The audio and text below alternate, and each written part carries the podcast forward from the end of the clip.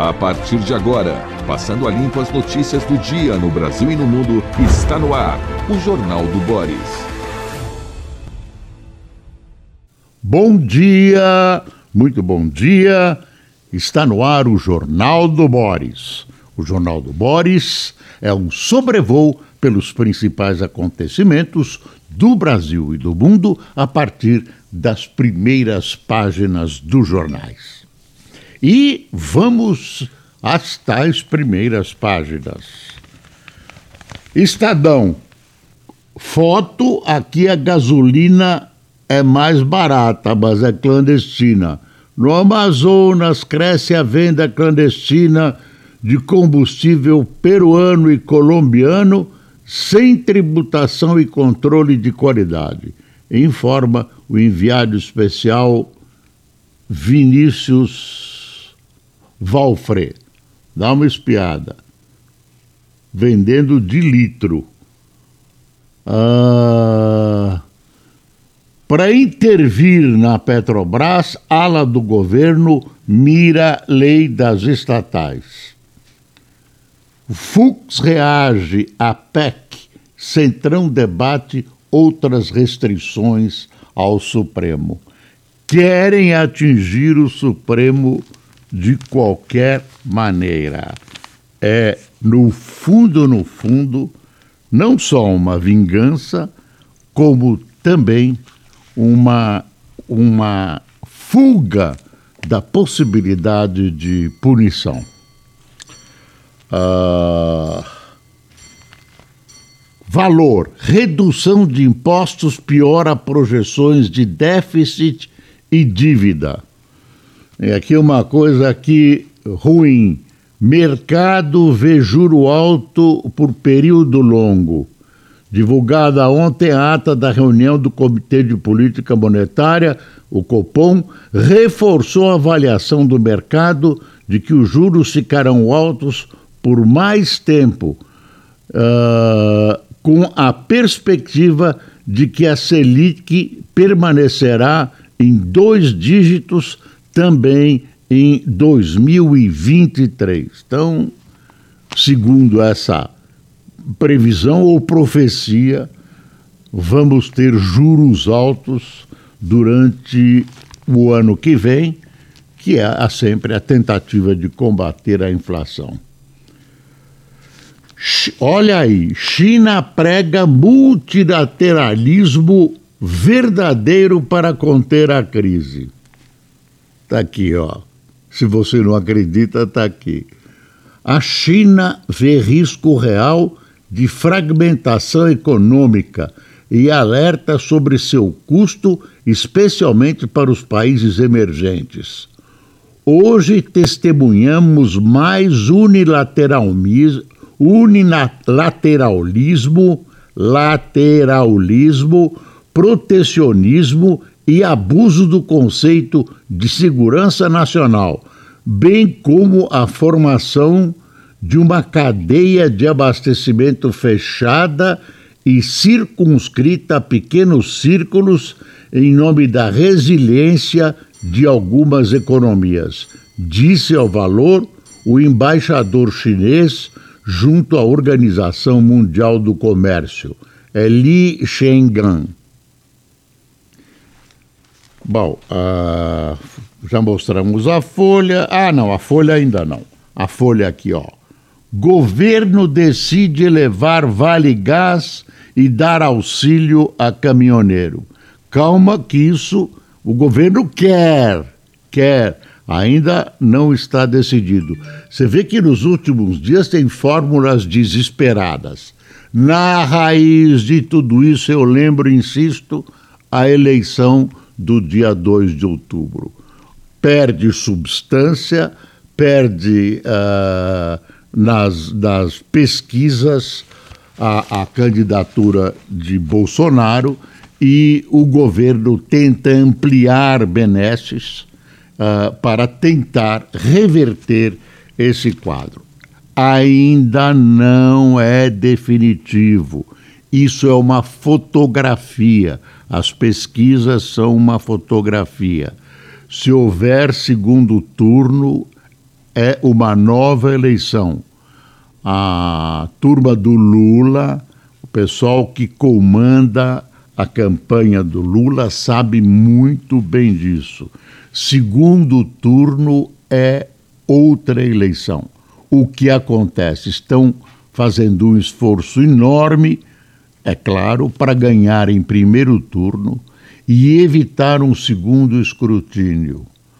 Então, ah, aproveitando a crise, essa fervura da crise brasileira, as dificuldades, a questão da fome, etc., etc., etc., o PT busca um esforço para ter um momento uh, de, de grande penetração eleitoral e esse momento, segundo quer o PT, coincide com a eleição. Depois provavelmente baixaria, mas se conseguir isso e tentar vencer em primeiro turno, é possível. Tudo é possível, inclusive tudo pode acontecer e também nada. Mas uh, neste momento a perspectiva apontam as pesquisas que uh, teremos um segundo turno entre Lula e Bolsonaro. E aí depois o segundo turno é uma outra história para uma outra vez. Tem uma foto de um nenê aqui, que embaixo os Estados Unidos começam a vacinar crianças de seis meses a cinco anos contra o coronavírus. E tem aqui uma notícia uh, interessante e preocupante. Uh, é, é curtinha. O ministro da Justiça defende a Polícia Federal como fiscal das eleições. Anderson Torres, da Justiça, voltou a utilizar a PF para tentar desacreditar a urna eletrônica. Em ofício ao TSE, disse que a corporação participará da fiscalização do sistema eleitoral para assegurar a integridade, está entre aspas, do pleito. Vamos para o Globo. Governo e Lira agem para mudar a lei das estatais e tem, ter mais poder na Petrobras é uma tentativa de impor um sistema, digamos, uma medida que eu chamaria de eleitoral, uma gambiarra mais fácil para segurar os preços, pelo menos até a eleição. Então, está aqui, e, e olha aqui, medida facilitaria nomeações. União vai criar auxílio de 400 reais para caminhoneiros e ampliar o Vale Gás. Tudo isso está condicionado a uma observação de caráter jurídico, porque no ano das eleições não pode distribuir essas benesses. Agora, sempre tem uma saída, uh, pode invocar essa crise dos combustíveis, a guerra na Ucrânia, uh, a viagem à Lua. Tem um monte de coisas que você pode invocar para conseguir dar esse aumento que não passa de um agrado eleitoral. Você cria um bônus, cria um, um voucher de 400 reais para caminhoneiros, à guisa de eles terem um dinheirinho para pagar as diferenças do aumento dos combustíveis. E o Vale Gás para a população, ah, para a população inscrita em programas sociais, o que, desculpe o trocadilho, dá um gás eleitoral para a candidatura do presidente da República. Ah, isso aqui é uma foto do que está acontecendo no Equador com o aumento da gasolina, aumento dos preços dos combustíveis. Isso é um é em Quito, é o nono dia de protesto. E aqui tem uma uma coisa bonita para os leitores cardíacos do Globo, ninguém se assusta com isso.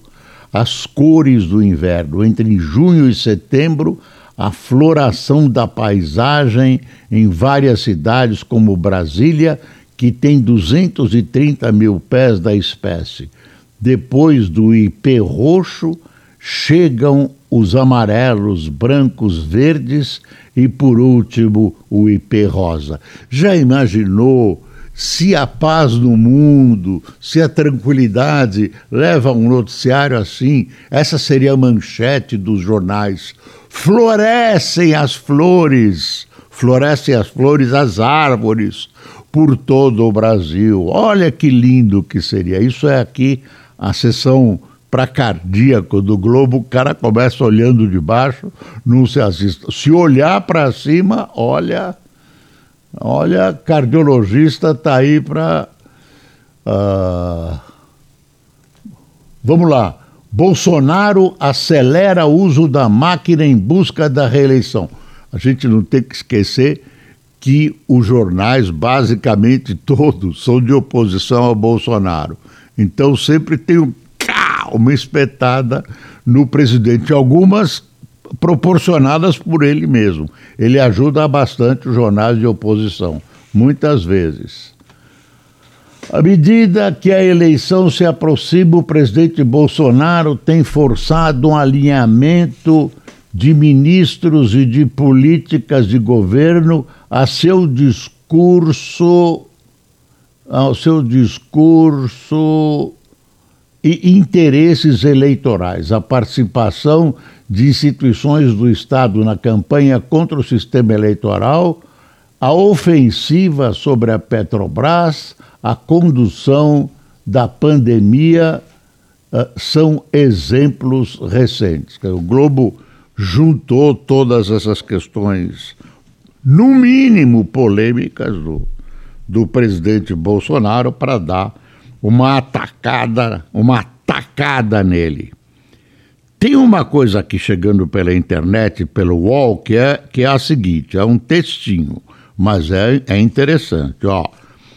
A Polícia Federal uh, mira o ex-ministro da Educação, Milton Ribeiro, e pastores ligados a Bolsonaro.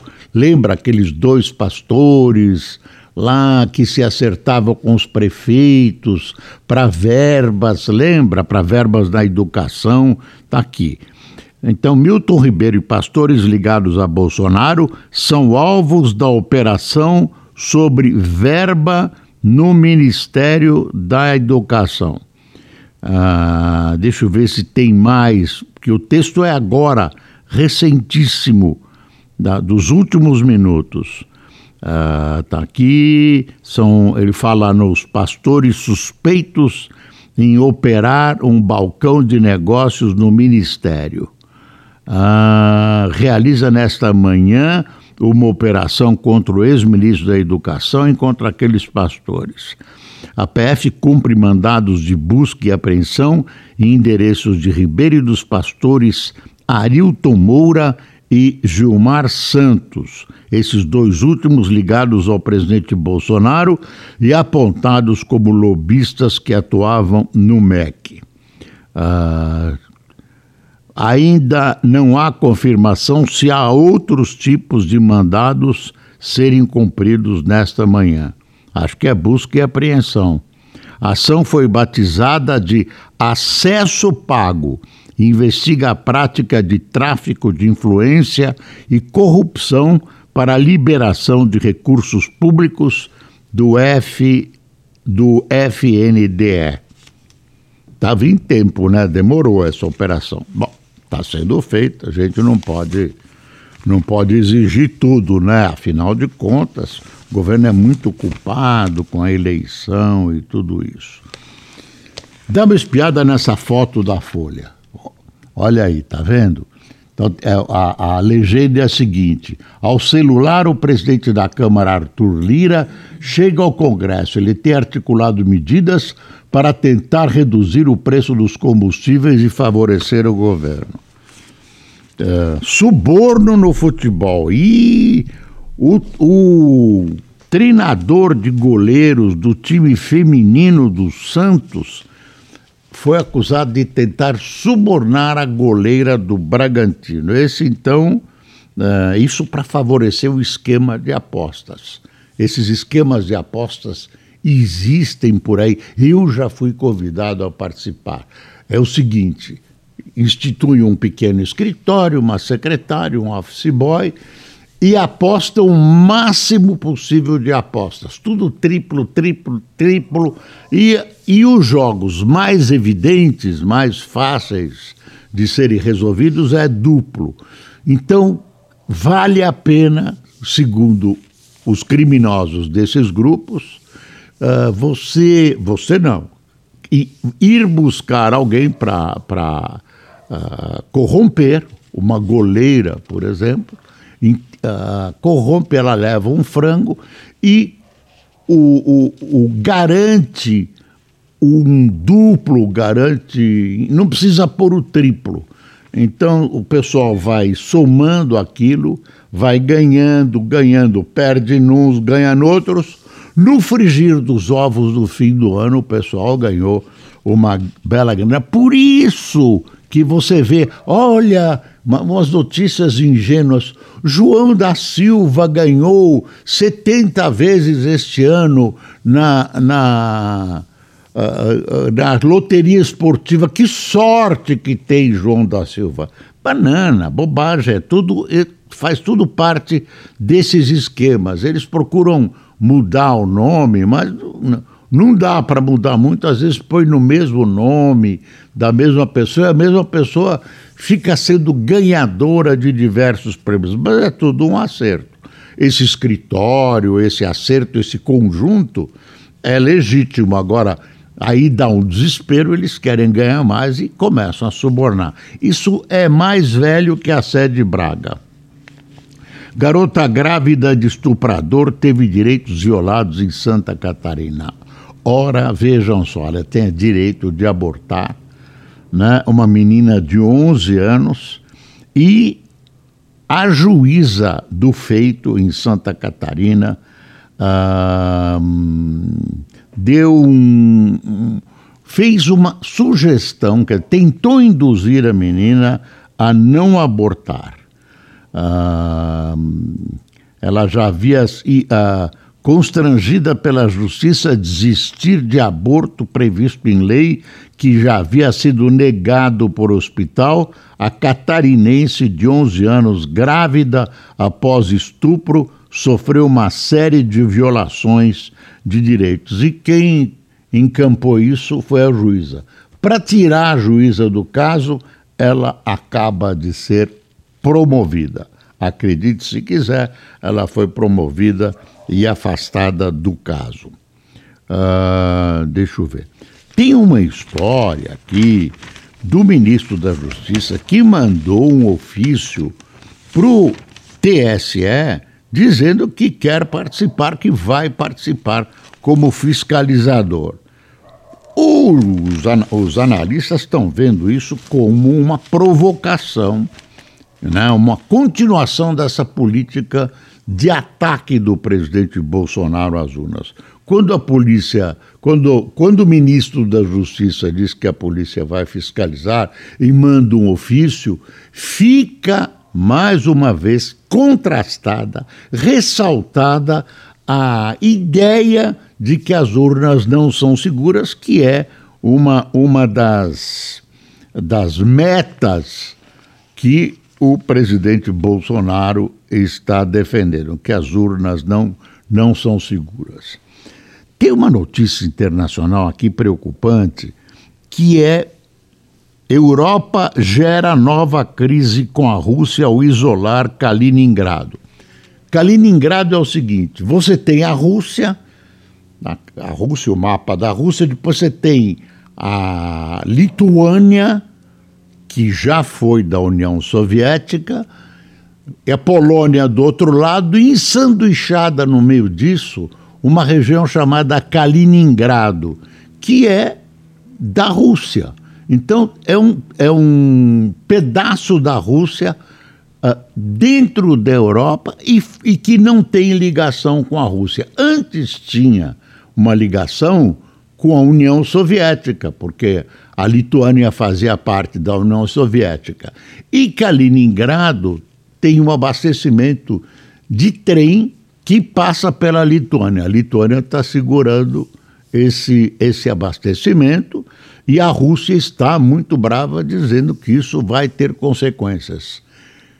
No entanto, a Lituânia e a Polônia, lá os países limítrofes, têm, têm, são pertencentes à OTAN e a OTAN, se mexer comigo, mexeu com todo mundo. Então, uh, é uma situação de suspense, mas eu acho, eu acho que suspender uh, abastecimento, como a Rússia faz com o trigo ucraniano, é uma baita sacanagem. Isso não deve ser feito. Mas aí, é guerra é guerra. Guerra é guerra. Uh, deixa eu ver o que mais. Ah, claro, o novo programa do PT. Novo programa do PT. Planos do PT seguem sob desconfiança.